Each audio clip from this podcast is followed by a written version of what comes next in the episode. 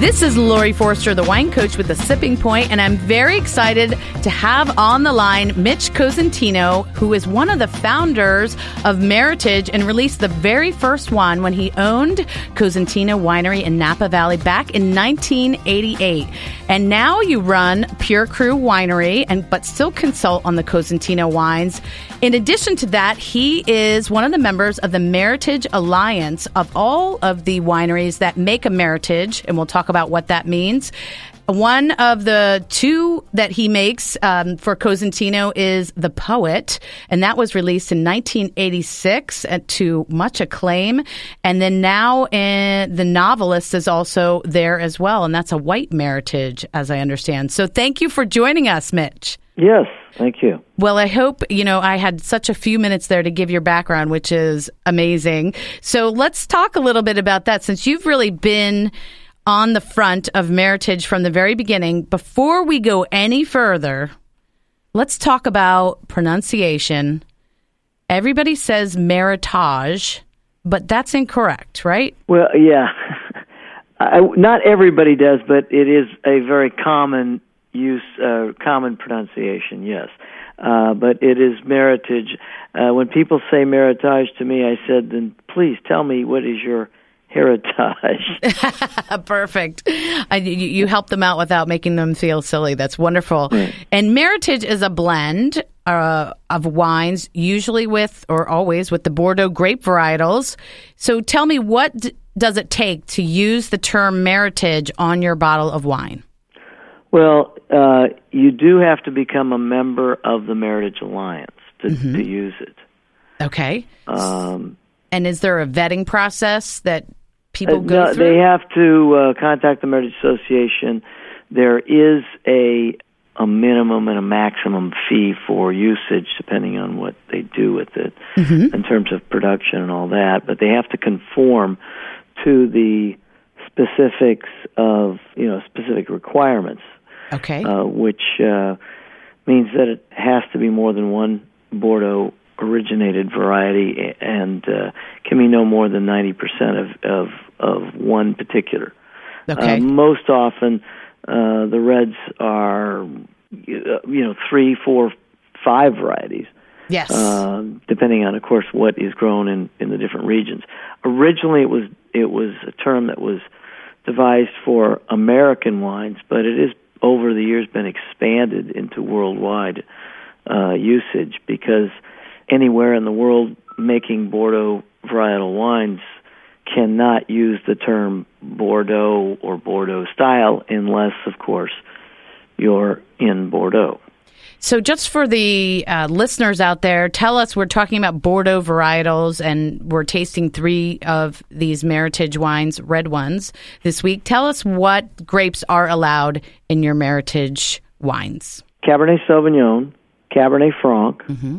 Merlot, Petit Verdot, and Malbec are the standard five. Uh, Carmenere is also a Bordeaux uh, grape that originated uh, in, in Bordeaux, although it's primarily known now for South America. Right. Uh, as is Malbec, actually. There's more Malbec in South America than there is in the rest of the world combined. But those are the primary red Bordeaux varietals. Uh, white is uh, Sauvignon Blanc, Semillon, Sauvignon Vert, uh, Muscadelle de Bordelaise. mm-hmm. It's it, there's different versions, different names uh, in the U.S. Uh, we have a, a you know there's another one called Sauvignon Musqué, but the TTB feds recognize that only as another form of Sauvignon Blanc. Okay. There is, in addition to that, there's Sauvignon Gris, which there's very little of uh, outside of Bordeaux. There's very little of it in Bordeaux, even. Okay. So you have to belong to the alliance. You have to use the Bordeaux varietals, and we just oriented to what those are. And one thing that's come about, and I see this when I'm out doing tastings and events, people are fascinated with blends. Now, you and I know this is not a new thing, but right. in the consumer's mind, they love this whole idea of the blend. I, I liken it to teamwork or a recipe. And this is really showing in the stats as far as sales as well. Tell me about the popularity recently of Meritage. Well, I, you know, it's when we first started it. Um, you know 25 years ago, uh, you know we came about because we had to have an identity for these blends that were Bordeaux originated. Mm-hmm. Um, some people do confuse Meritage with just blends in general, but it is just Bordeaux varietals, not right. Italian or Rhone style. The attention to it because of the expanding broadness of people really getting into wines and into unique things and proprietary wines. Uh, it's part of the exploration and the experimentation uh, and the interest, uh, the fun interest uh, for a lot of people that are getting into wines, and those that have been in it for a while. You're finding that the dimension of the wines, uh, especially in like with Red Meritage, is much more uh, dynamic, and Meritage Reds are much more food friendly than typical Cabernet Sauvignons.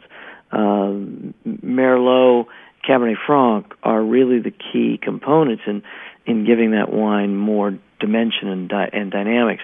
In the whites, uh, everybody knows Sauvignon Blanc.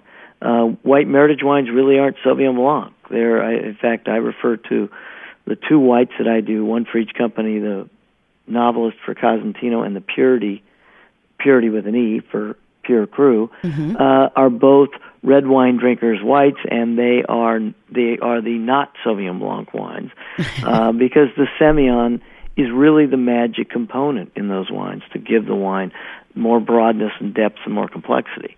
Wow. And last year, sales in this category increased 26%, now kind of pushing Pinot Noir out, uh, I guess, in popularity, huh? Yeah, well, it, there is more effort worldwide, I think. Uh, uh, there is more dimension. Um, you can you you can find them with they're very food friendly. Uh, something that Bordeaux varieties typically have not always been, especially in the red category, um, at least made uh, uh, in this area. Mm-hmm. Uh, and that's what's happened. I mean, it's really been a an experimentation of people that learned Cabernets and want to go to another dimension, or they've you know discovered Merlots and want to find where those you know where they grow to. Cabernet Franc is a variety that I've championed since the mid '80s when nobody was doing it. Uh, I've always used it as a as the second most important component in red Meritage wines, and uh, and when made properly, it can be one of the most exciting and uniquely different wines.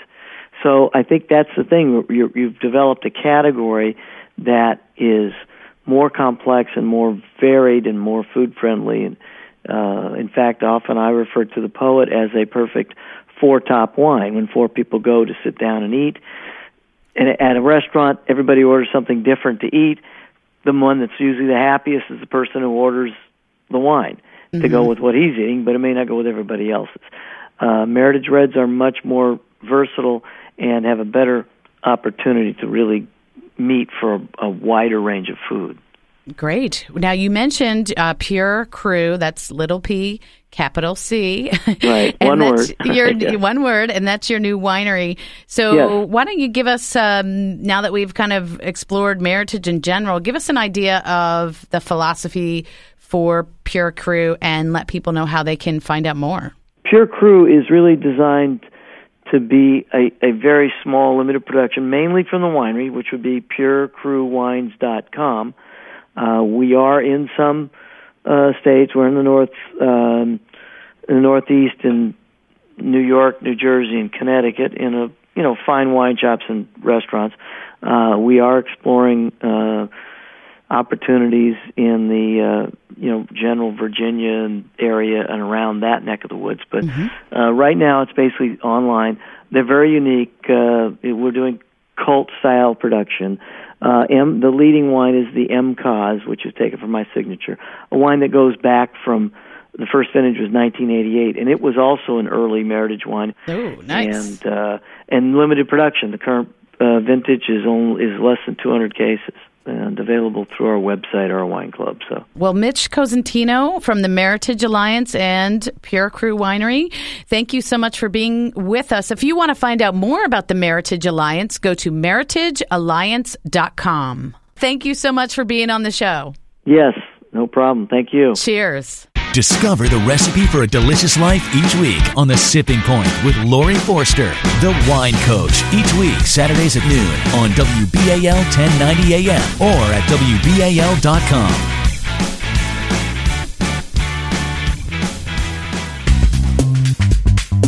You're listening to The Sipping Point, and this is Laurie Forster, the wine coach. I am so excited because we've come to one of my favorite segments of every week. It's called the Wine Sandwich of the Week, and that's where we sandwich great food in between delicious sips of wine. But this week, because tomorrow is Easter, we're going to do something a little bit different. Now, if the Easter Bunny visits your house like he does mine, many of you are waking up tomorrow morning with mounds of candy, more than anyone in the house can eat. And so I thought it would be fitting to think of some uses for all this candy. And to help me out, I have on the line Robin Shreeves, and she is a stay at home mom with amazing blogs about eco-friendly food options. And she's a wife and mom to two boys, so you know she's busy, but she specifically writes for the Mother Nature Network about all things eco-friendly and food related. Robin, thank you for joining us. You're welcome. And you're uh, you're on the horn from my home state of New Jersey. So let's hear it for Jersey girls. all right, I love it. And you're right. Tomorrow morning, we're all going to have this delivery from the Easter Bunny, and many of us loads and loads of candy. And of course, I'm going to let my daughter Michaela enjoy a little bit of it, and I might sneak a piece or two as well. But most of us have more than we could really eat.